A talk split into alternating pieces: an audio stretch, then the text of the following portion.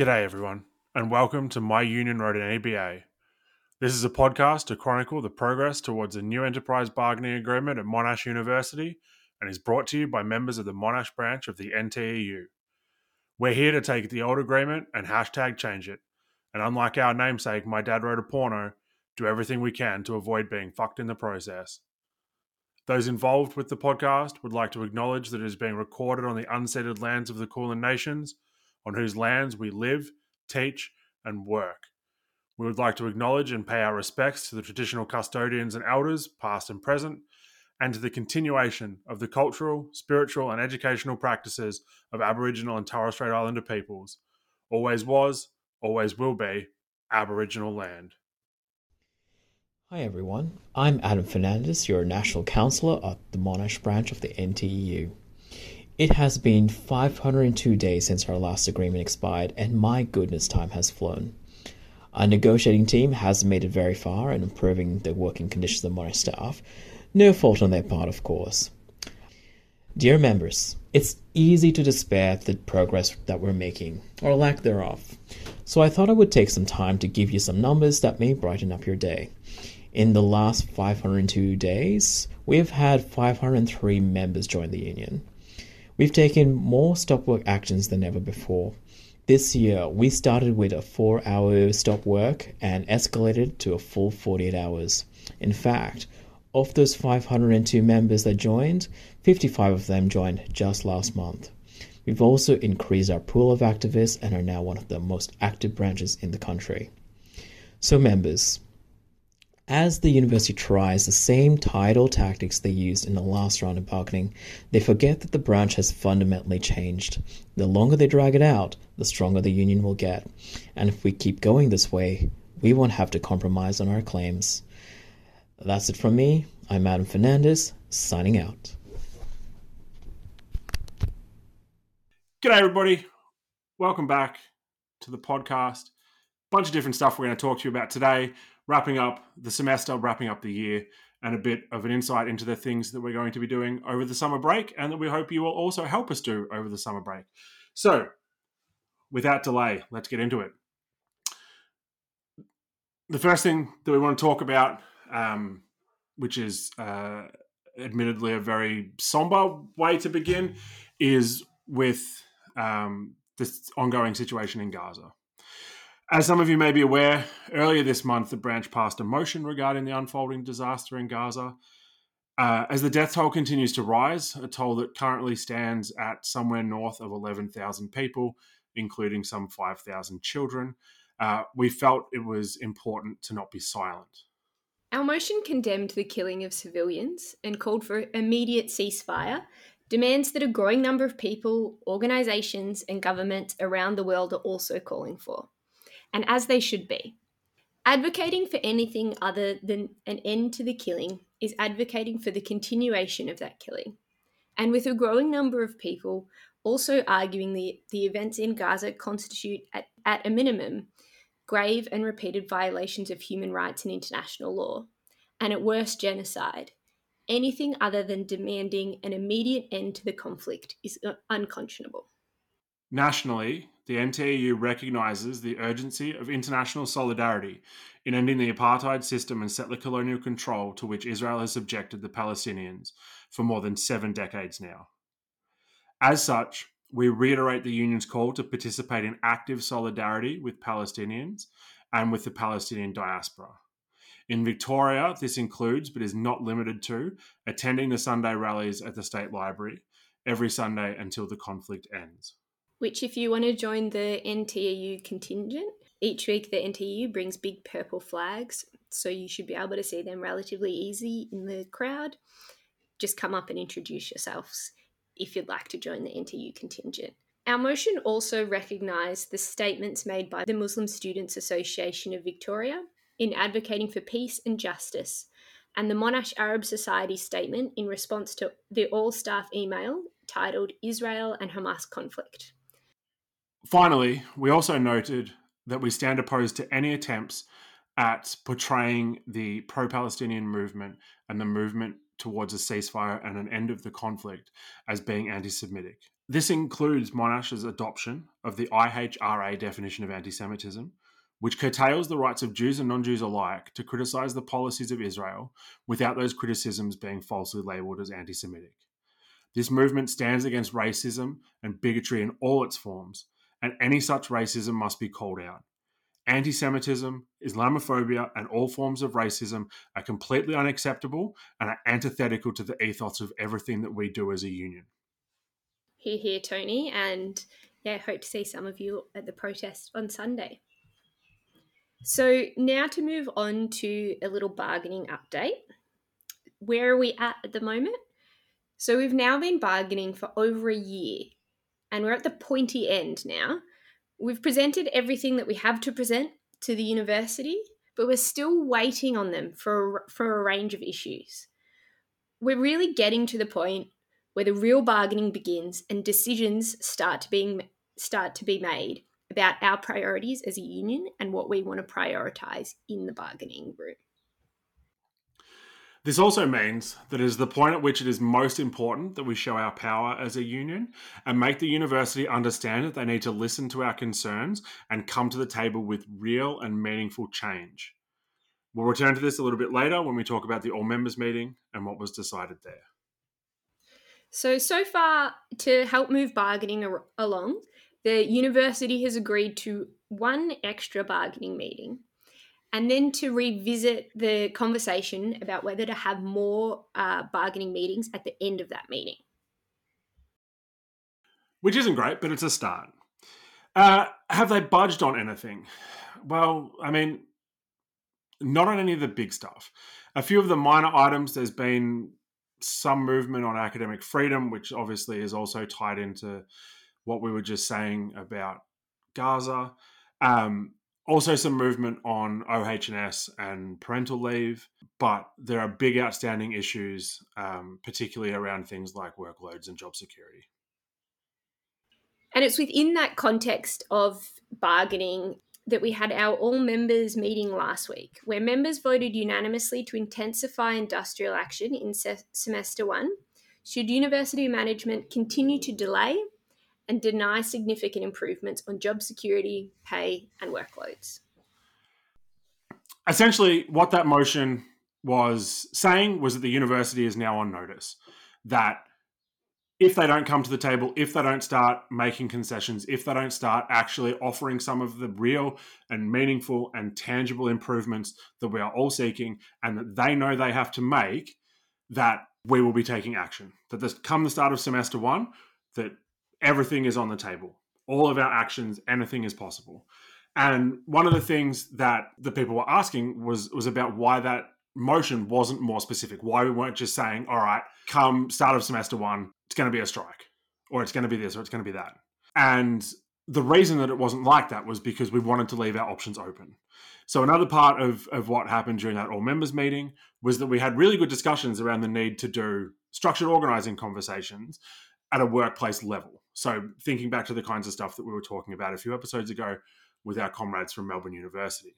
And the idea being that if we were to lock ourselves into a particular action now at a meeting in November, that it may not match up with the concrete conditions of what we are dealing with come February next year. Who knows what kind of progress the team can make over summer? Who knows the kind of concessions that Monash might actually come to the table with? We don't want to lock ourselves into anything that is too specific when we're so far out. What this does is that is it gives us an opportunity. It gives us a number of months to be putting in the groundwork, to be having those conversations and doing that prep work now and having those conversations, gauging where people are at, conducting a kind of sort of systematic analysis of, of what actions would be effective in which workplaces, how we can most impact what the university is doing at any given time, and assess what can disrupt the production of the education commodity. What we can do at the beginning of semester one next year that will have the biggest impact and that can be most closely uh, and most effectively tailored to exactly what is happening. So, you know, are there going to be particular meetings that happen? Are there going to be particular people that are on campus? Are there going to be particular events that are happening? We don't know most of those things now we can use this time now over the break as we're having these conversations to work through what we can do, when we can do it, where we can do it, and what we can do that will have the most bang for its buck. Yeah, absolutely. And also like to talk um, to other union members to see their ideas about how their workplaces could be most effectively disrupted as well. Uh, so that's something we'll talk about in a minute too. Uh, but before we get on to that, we just wanted to touch on um, so the PhD contracts again. We did mention them a bit in the last episode, uh, but just as a refresher, the university has introduced a series of measures to address the problem of over casualisation, uh, but none really get quite to the heart of the issue, just like the PhD contracts. Um, so many of you will be aware that they're being offered to PhD candidates um, at a 0.1 or 0.2 fraction. And while we recognise that having a guarantee of work for the duration of a PhD might really help with planning and security, many of the fractions amount to less than $8,000 a year and do nothing to address the fact that over half of Monash staff are currently employed on short term, insecure contracts. We're not going to go into much more detail here um, as we had a longer chat about them last episode. So check out that episode if you want to get into the details of those contracts. But I really just want to reiterate what PhD students have been saying to me and to Tony and to some of our, our colleagues as well that these contracts are insulting, that they don't reflect the real value that PhD students provide to the university, that they won't cover basic cost of living for most uh, PhD students, uh, as the stipend doesn't either. That's again uh, below the poverty line. And that they show PhD students that the university really doesn't care about the lives and livelihoods of their students. And unfortunately, this reflects exactly what I saw when I met with university management about this exact issue more than a year ago. In this regard, they really are just playing the hits. And just to, I guess, reiterate something that, that Kate has just said, in the conversations that I've had with PhD students that have, have been offered these contracts, it is really just a slap in the face. So many of these people have given so much time and so much care and effort in their studies, in the teaching that they have been doing, in every aspect of their relationship with the university. And then the university rolls out this big PR campaign and they make all these promises. And then to have them turn around and give them these contracts that have, in every single way imaginable, basically, the minimum possible offering that they could give. So, you know, the ones that we have seen have been the lowest possible fraction, have been the lowest possible pay range, have had explicit promises that were made to them in Q&A sessions and in conversations with supervisors and people that were associated with the rollout of this program just explicitly walked back and violated. It just feels like a con. It just feels like there's been a massive bait and switch and that what they now feel is is that even more so than before the university only cares about them as a number that now all they are is uh, you know a figure in a statement that the university can release or can can table to parliament about the number of people that are now in secure work. Secure work doesn't mean shit if that secure work isn't giving you enough to live on. If all that they're willing to offer you over the course of a year of this contract is like two and a quarter days worth of the pay that Margaret Gardner was getting, what the fuck is the point of it? If you have been offered one of these and you don't want it, don't take it. You don't have to. You're not locked into any of this shit. Um, and I think that what these contracts really show is how closely interconnected fighting for better workloads and more secure jobs are. These PhD contracts are such tiny fractions, like I've just said, that it's three and a half hours a week. You know, in most cases, in SOPHIS, for example, more than half of that would be taking one tutorial. anyone who has done any teaching before will know that you can't even do the preparation for one tute in three and a half hours a week, let alone, you know, do the marking and all the associated stuff that goes along with it. And that an expectation in addition to that is that they're sort of backdooring in the student consultations that they're unwilling to pay casual staff for. That's an hour a week again of things that they're expecting you to do, where they're wanting you to be in a place to do a thing. And you know, these jobs technically are more secure, like in a in a very strict reading of or Monash's very strict reading of what secure means. You won't have to reapply for your job every few months. Um, but it just runs the risk of enshrining the exploitation and the overwork that is already happening. That doesn't change. You're not getting a better deal in that sense. The exploitation is just sort of shifting forms and putting on a hat. Yeah, absolutely. And the, you know, the idea of going right back to insecure employment as soon as your PhD is finished as well, because this does nothing um, for teaching staff that aren't currently doing a PhD at Monash too. Uh, so if this gets, you know, all the sort of stuff about bargaining and the PhD contracts and all that sort of stuff gets you a bit frustrated and, you know, wanting to make some change or, you know, shake things up a bit at the university, the union has an industrial action working group, which is essentially a group of union members that help organise industrial action. Um, so they've done some of the industrial action you've already seen. So they're doing things like how we can be effective as possible with our actions in terms of timing, shape of our actions, what we do in industrial action. Um, so every kind of part of it is is organised by this working group, and we're looking for more members to get involved and share their ideas. Uh, it's always really great to have new people, and many hands make light work as well. This is an open group, and we're always looking for our members to get involved.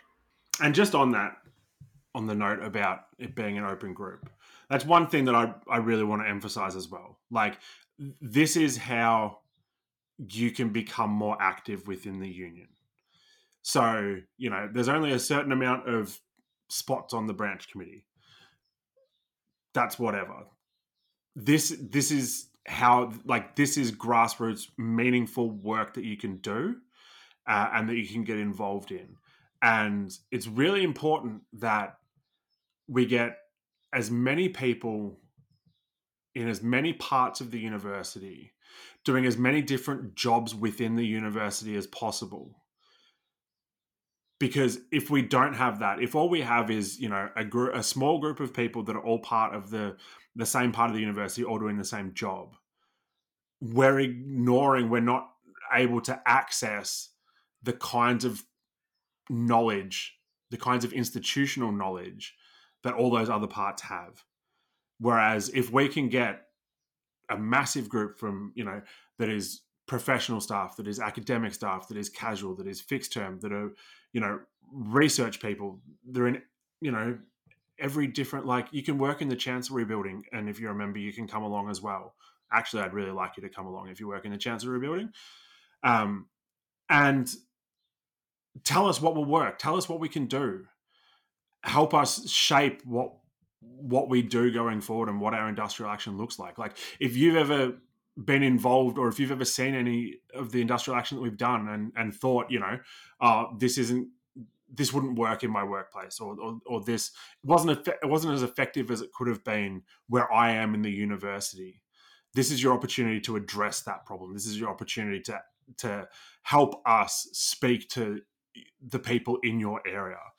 Um, you know, if, if you want to say, if you're in one of the parts of the university where you know there aren't that many union members because people there don't feel like the union is for them for whatever reason, help us speak to those people. Tell us what to say. What is the the things that we can do to reach those people? We want to reach those people. We want to reach everybody in the university um, the more people that we have and the more voices that we have, the better we can do what we want to do, which is to represent everybody that is employed by the by the university. Anyway, so if you want to see any particular things happening, please join the group. Yeah, absolutely. And, you know, the more people we have, the harder it is to ignore us. So that's kind of another big uh, reason to get involved. as well, you know, as I, you know, often say on this podcast, and probably everybody's sick of hearing, hearing me say as well, you know, Tony and I aren't, you know, paid organizers. We don't kind of have necessarily a background in this. We just sort of decided that we wanted to get involved and really that's all it takes so you can if you want to get involved as well you can email the branch at monash at nteu.org.au to join the industrial action working group the group will be meeting semi-regularly over the break um, so that we can start to formulate those plans and so that you know come next year we can really hit the ground running and we can really roll out a set of things that can be really effective. Um, so please do email through to the branch if you're interested. And in a similar vein, we just wanted to let you know of some of our upcoming episodes, which will hopefully help our members become more involved and build more power. So, first of all, uh, we will have an episode out at some point in the new year with some resources about some tactics you can use to get your workplace organised and ready for the next industrial action. Also, if you were around for the 48 hour strike, particularly on that Tuesday, uh, you might have had the pleasure to have attended some of the teachings that, that were happening. Um, we received a lot of really positive feedback about those. That was one of the real highlights that a lot of people pointed out. Um, and we have a recording of those, um, which we will be releasing uh, as upcoming episodes as well. So finally, the NTEU is having an end of year barbecue on Wednesday, the 29th of November from 12 to 2 pm. Keep an eye out on your inbox for the invite and hope to see you all there. Uh, we'll also be presenting the Sandra Cockfield Award for Organiser of the Year. Uh, so, yeah, come and see that being given out for another year. Kate is much too graceful to say it, but she is the current holder of that Sandra Cockfield Award uh, for activism. So she is about to see out her her reign uh, in that position. So come along and see who the next person will be that will take over. And as always, if you have any questions about bargaining, please send us an email at myunionwroteaneba at gmail.com. See you all soon and good luck with wrapping up everything for the end of semester. All right, folks, that's it for this episode. Thanks to Kate, Danny, Adam, Bernard, and Pod Daddy Sofio for all the work they've put into this, and we'll catch you next time.